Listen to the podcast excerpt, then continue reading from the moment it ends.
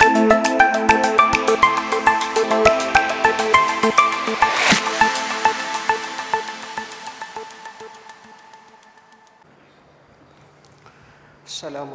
warahmatullahi wabarakatuh Alhamdulillahi rabbil alamin Wassalatu wassalamu ala ashrafil anbiya wal mursalin Wa ala alihi wa sahbihi ajma'in Subhanaka la ilma lana illa ma 'allamtana innaka antal alimul hakim ولا حول ولا قوة إلا بالله العلي العظيم أما بعد yang saya kasihi pengusi majlis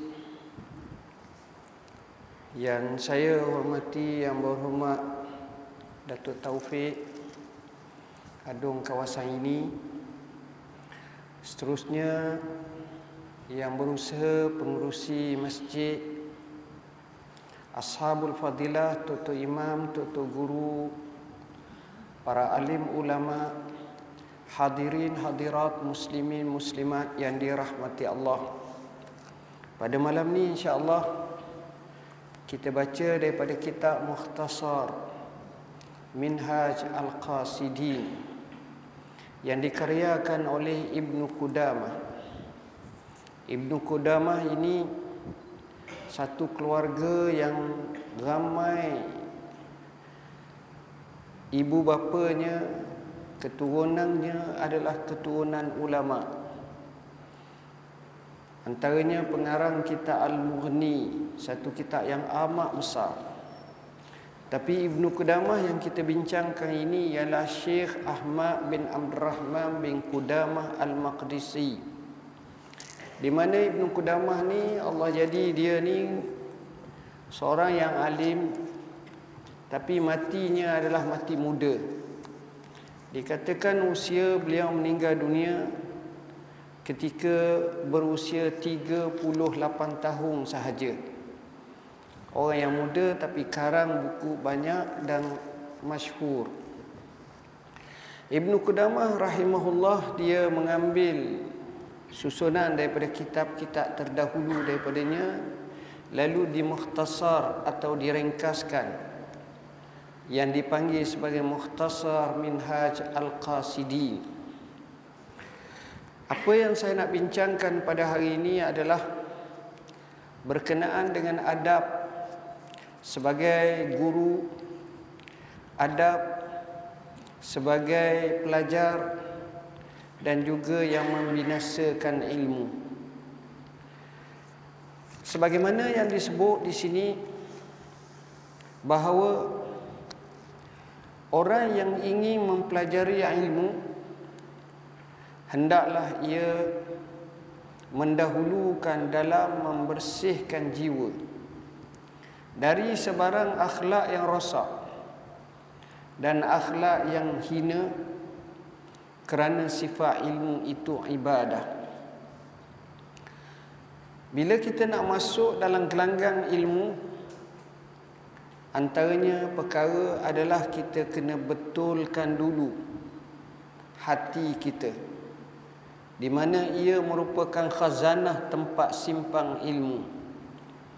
Dengan sebab itulah apabila seseorang ada ilmu tetapi tidak disekalikan dengan akhlak atau dengan hati yang baik Biasanya ilmu tersebut payah memberi manfaat dan keberuntungan kepada seseorang.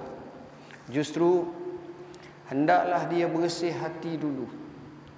Bersih hati betul-betul istighfar, faham betul-betul barulah dia masuk dalam gelanggang menuntut ilmu. Bahkan ini juga dipesan oleh para ulama seperti Imam Al-Ghazali dan lain lagi. Ilmu saya tertarik dengan seorang ulama dia mengatakan ilmu ni hurufnya tiga ain lam mim. Apa makna ilmu ditarifkan dengan pelbagai tarif. Tarif yang pertama disebut sebagai diddul jahli lawan kepada jahil. Tarif yang disebut tentang ilmu ini adalah tasawwuru syai' mutabikun ala haqiqatih menggambarkan sesuatu sebenar mengikut hakikatnya. Kalau dia gambarkan sesuatu tapi bukan hakikat tersalah, maka itu tak dinamakan ilmu. Ilmu juga disebut sebagai yang menyebabkan seseorang itu mewariskan rasa takut kepada Allah. Sebagaimana kata Imam Malik rahimahullah, "Laisa al-ilmu bi kasratir riwayah, innamal ilmu al-khasyah." Ilmu tu bukan kerana banyak riwayat yang dihafal, diingat, tapi ilmu tu menyebabkan seorang tu rasa takut kepada Allah. Dan ini berbetulan dengan firman Allah Taala dalam surah Fatir, "Innama yakhsyallaha min ibadihi ulama." Sesungguhnya yang benar-benar takut pada Allah adalah para ulama. Itu antaranya. Bahkan Al-Imam Asy-Syafi'i rahimahullah dinukilkan pernah menyebut laisal ilmu binutqih walakinnal ilma bifi'lih. Ilmu tu bukan sekadar pandai berbicara dengan kalimat-kalimat yang sedap di halua telinga. Tapi ilmu itu di mana adanya amalan. Maka itulah makna ilmu artinya kena ada amal. Daripada situ daripada kalimah ain lam mim dia tukar membawa tuntutan ain min lam amal. Artinya kalau orang ada ilmu tapi tak beramal masih lagi tidak memberi apa-apa keberuntungan. Sehingga pujangga Arab menyebut al ilmu bila amalin kasyajari bila samarin ilmu tanpa amal ibarat seperti pohon kayu yang kita harapkan daripadanya buah tapi tak ada hasil apa-apa. Daripada ilmu dicampur dengan amal Maka kata ulama lahirnya perkataan lama Lam itu dihadapankan Lama-lama ini dengan makna cahaya Dengan makna terang.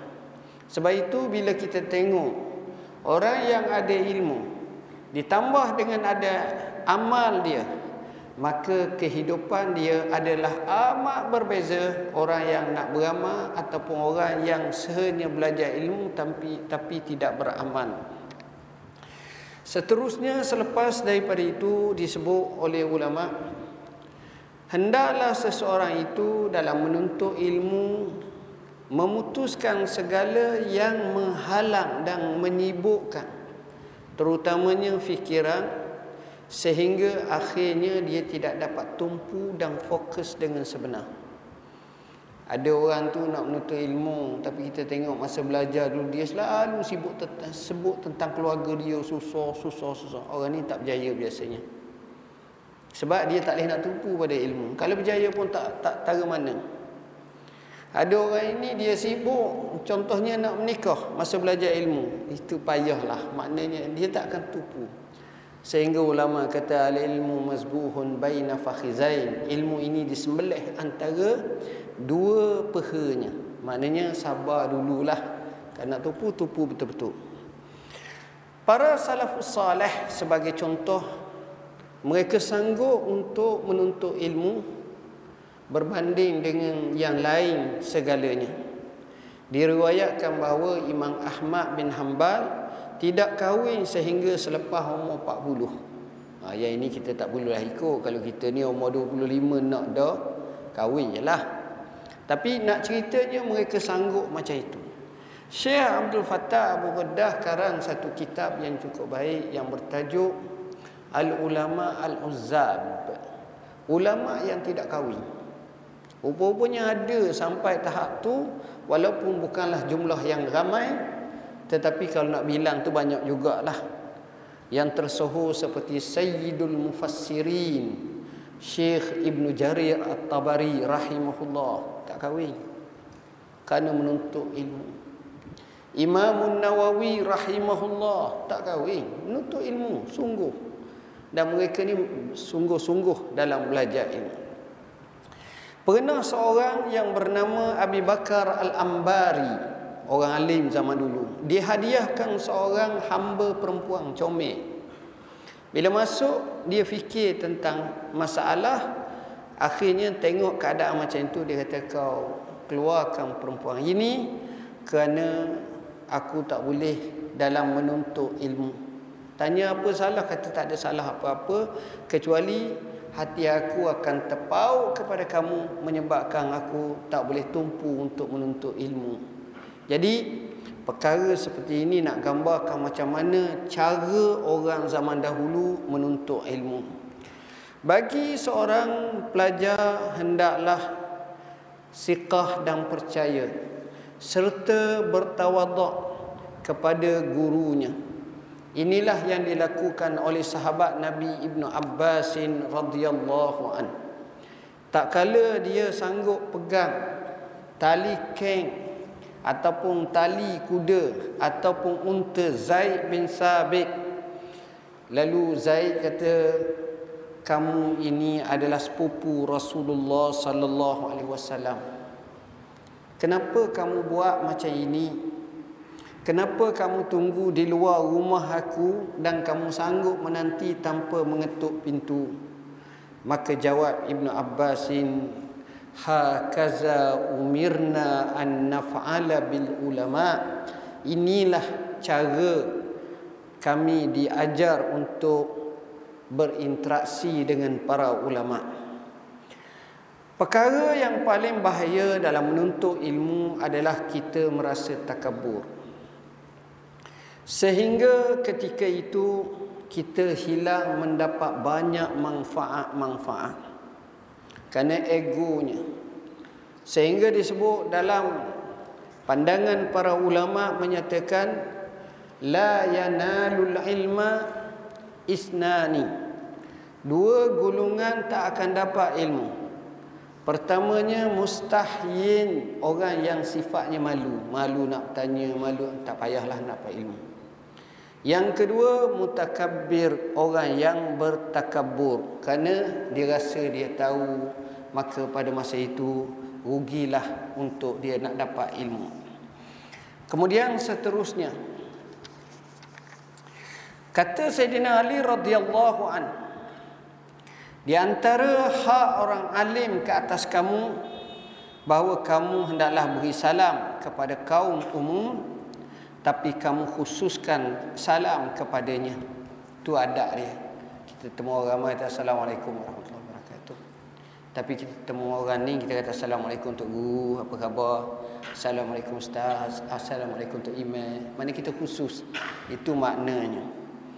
Kedua kita duduk depannya dan kita tidak mengisyarat dengan tangan tunjuk-tunjuk kat dia itu tak tak kenalah cara kalau zaman dulu kita tengok. Dan tidak mengenyikkan mata ataupun jangan banyak tanya. Kadang-kadang banyak sangat tanya. Dia nak tanya orang ni kadang-kadang kena tengok.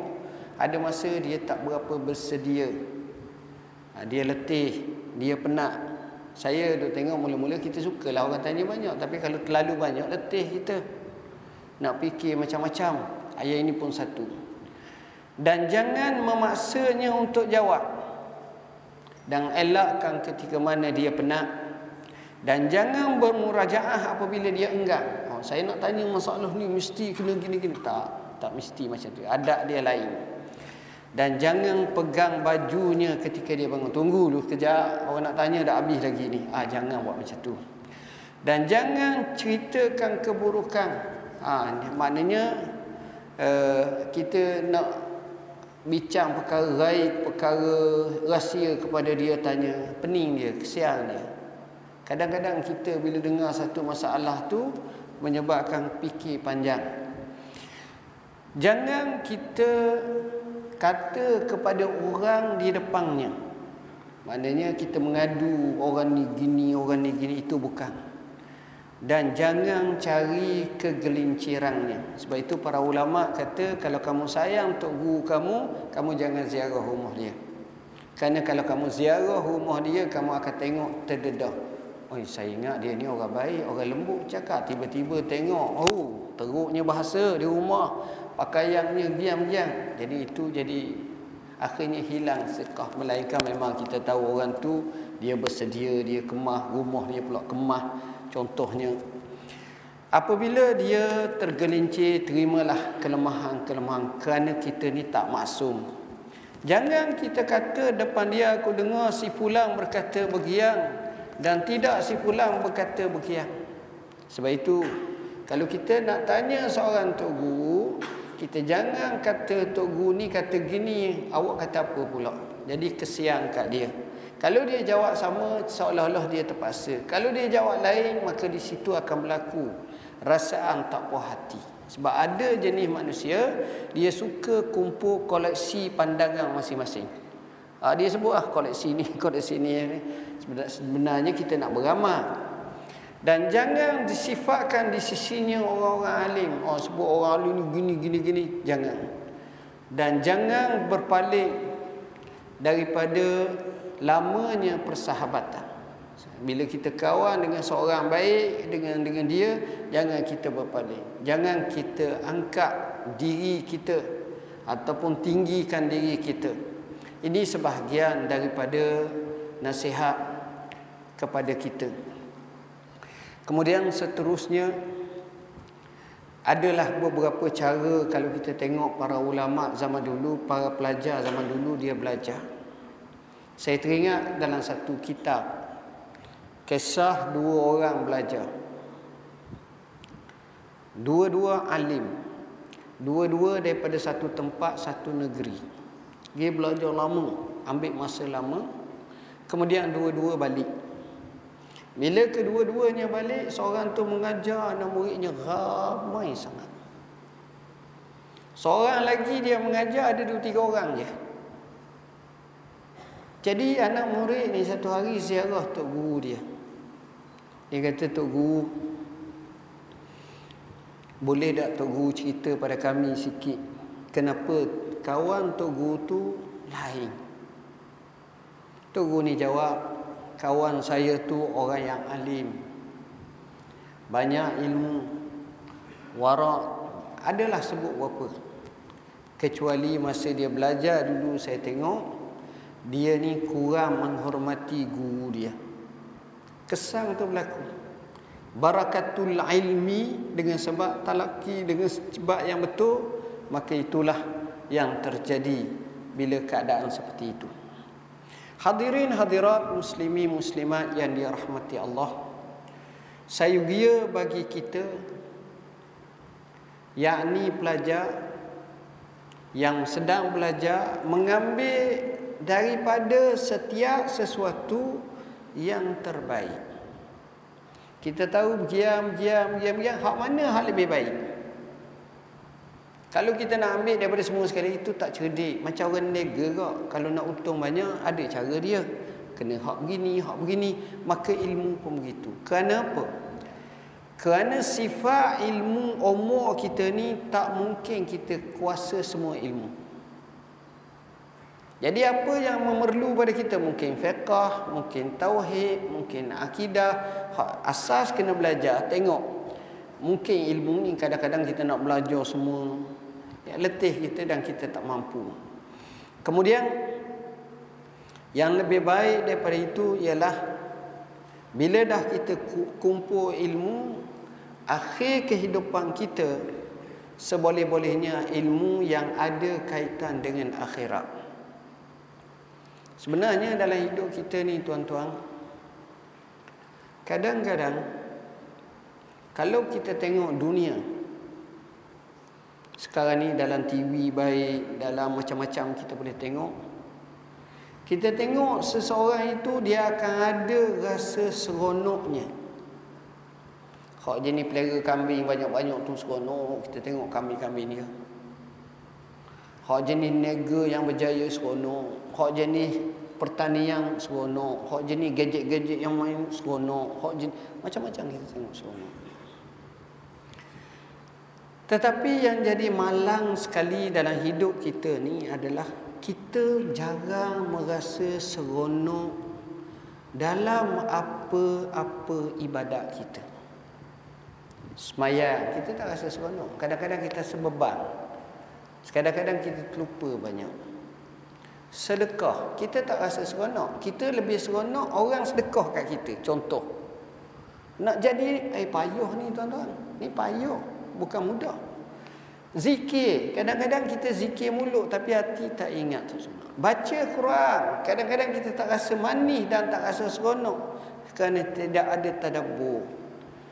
Kadang-kadang kita tak rasa seronok dalam banyak perkara yang terkait dengan ibadat. Kalau satu saja ibadat kita rasa seronok, kita rasa dunia anak yang punya dah.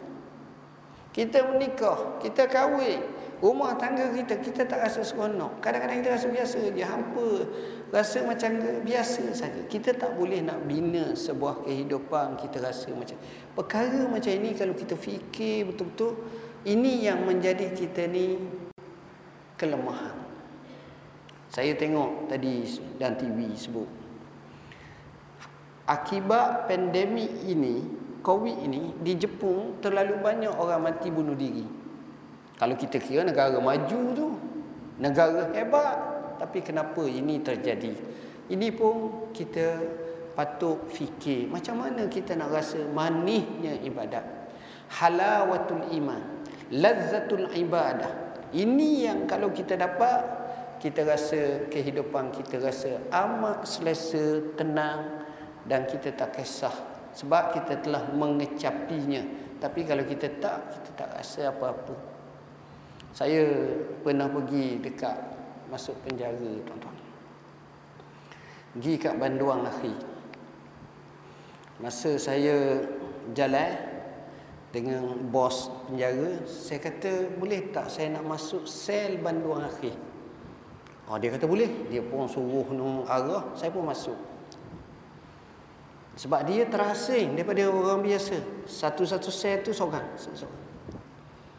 bila saya masuk ni masing-masing pakat temu saya duduk cakap dalam sel masing-masing. Akhirnya seorang tu kata kat Amba kata saya kata boleh tak kalau Datuk nak masuk, masuklah itu dalam satu sel buka. Saya pun masuklah. Saya dengan dia kecil. Dia tak besar manalah tempat tu. Saya nak sebut kadang-kadang kita tak dapat rasa sebagaimana dia rasa. Saya tengok sejadah terbuka. Quran ada duk baca. Ada yang hitam dari ni. Sebab bagi mereka, mereka tak ada harapan dah pada perkiraan mereka. Hanya mati. Jadi sebab itu mereka bersungguh ibadat. Mereka rasa manis, mereka rasa lazah.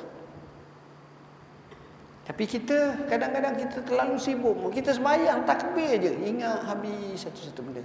Ini pun satu perkara yang sepatutnya kita fikir. Sebab itu, Rasulullah sallallahu alaihi wasallam dia bercakap tentang Abu Bakar. Dia kata apa?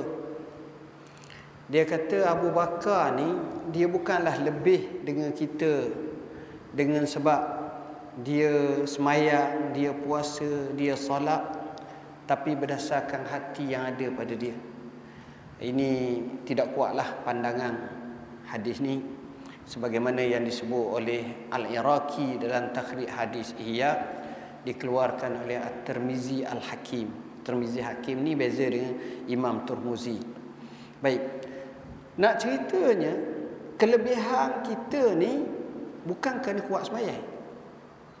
Bukan kerana kuat puasa, bukan kerana kuat sedekah.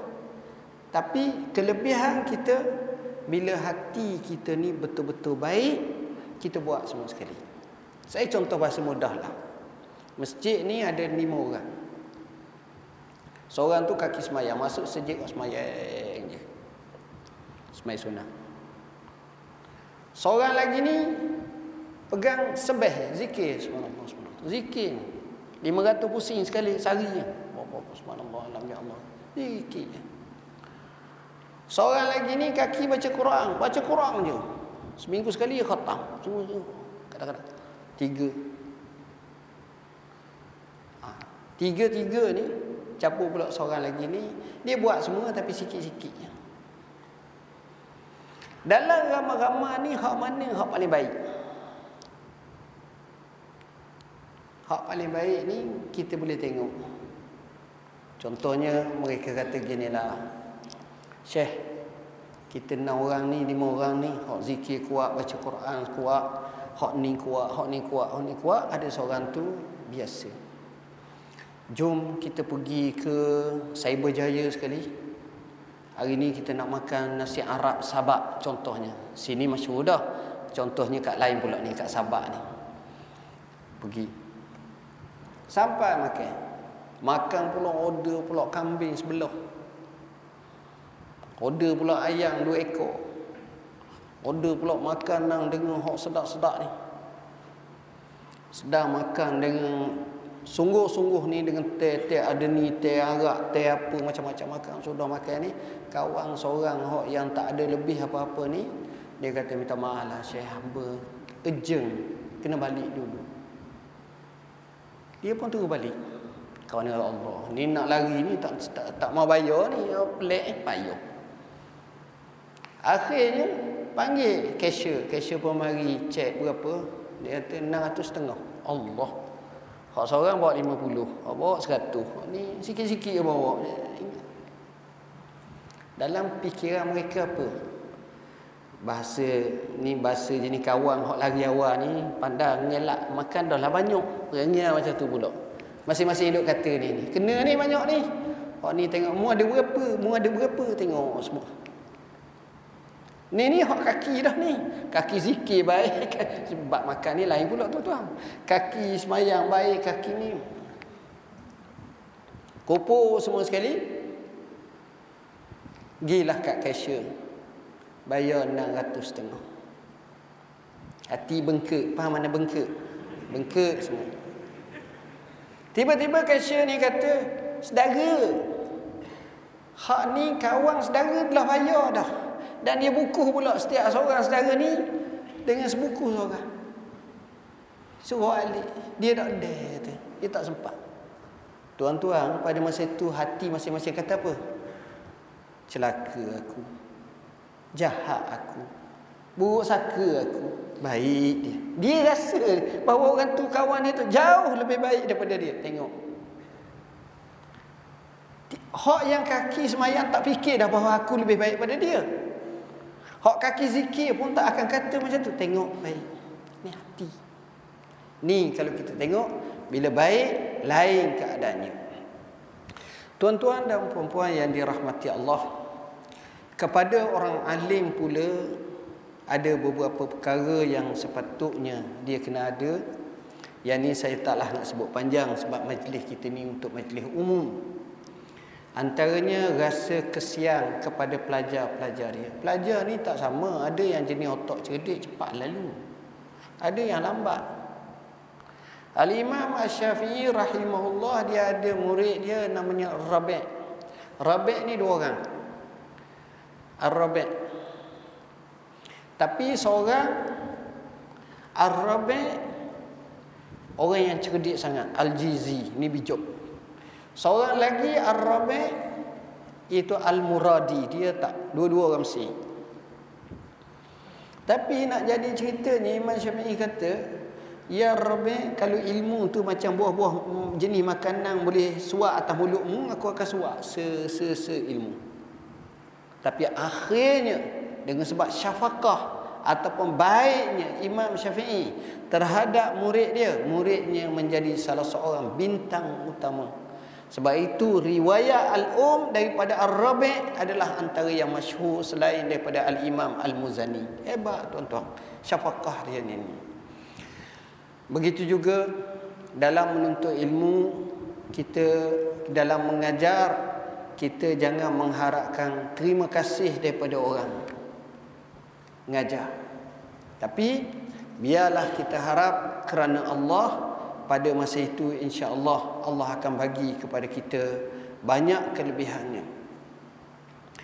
Antara perkara yang diajar adalah jangan sekali-kali kita bercakap dalam bahasa yang tidak difahami oleh pelajar. Oleh kerana kita tinggi, kita bercakap pula dengan cara jadi eh, anak murid pun tak faham langsung. Kadang-kadang disebut tak jejak pun macam mana itu bukan Nabi ni orang yang hebat faham, orang yang bawah pun faham. Sebab itu ada riwayat menyatakan disebut khatibun nas biqadri ukulihim. Kamu cakaplah dengan manusia mengikut kadar akal mereka. Macam kita lah bercakap dengan anak kita kecil. Kita tak akan guna kalimah wahai anakku. Marilah sama-sama dengan Abah untuk Abah ajak kamu makan bersama. Oh, standard sana. Kadang-kadang budak tu baru 4 tahun. Kita kata panggil anak dia, panggil orang kecil dengan panggil panik rekah. Ha, adik A, mari akan acik. Gitu je. Sebab kita nak ukur otak dia tu. Faham dia tu. Begitu juga ilmu-ilmu yang lain. Sebab itu saya setiasa sebab saya ni bukan orang tahu sangat dengan model ni. Kadang-kadang orang yang datang kat saya dia cerita gini-gini. Kalimat yang saya tak faham saya terus tanya. Eh ni apa makna sebenar? Ha, dia berubah dia terang pula gini gini gini. Kalau kita buat ada buat pandai walaupun tak pandai ini masalah. Jadi maksud lain, hakikatnya lain. Kemudian antara perkaranya kita tahu kita nak bincang bab apa. Di kampung nak bincang bab payahlah. Nak bincang bab tinggi-tinggi. Kita bincang mengikut kadar masing-masing itu cara ilmu yang sebenarnya. Tuan-tuan dan puan-puan yang dirahmati Allah, sebenarnya ada lagi bab-bab yang lain tapi oleh kerana masa tidak mengizinkan saya hanya sebut dua perkara yang paling bahaya dalam hidup kita ni sebagaimana kata Sayyidina Ali qasama ala zahri rajulani. Seolah-olah yang membengkokkan belakang aku pukul kuat letih aku kalau ada dua golongan alimun mutahattikun orang alim yang menceroboh hak Tuhan. Yang kedua wajahilun mutanassikun orang jahil tapi nak beramal. Kalau dua-dua ni boleh jaga insya-Allah maka baiklah. Ini ilmu ini caranya. Kita tak nak orang yang ni pun tak nak. Kita belajar, kita belajar, kita cari ilmu. Cara macam itulah adalah cara yang terbaik dalam kehidupan kita. Tuan-tuan dan puan-puan yang dirahmati Allah, sahabat saya minta untuk saya bercakap berkenaan dengan isu uh, vaksin atau apa. Saya terlupa.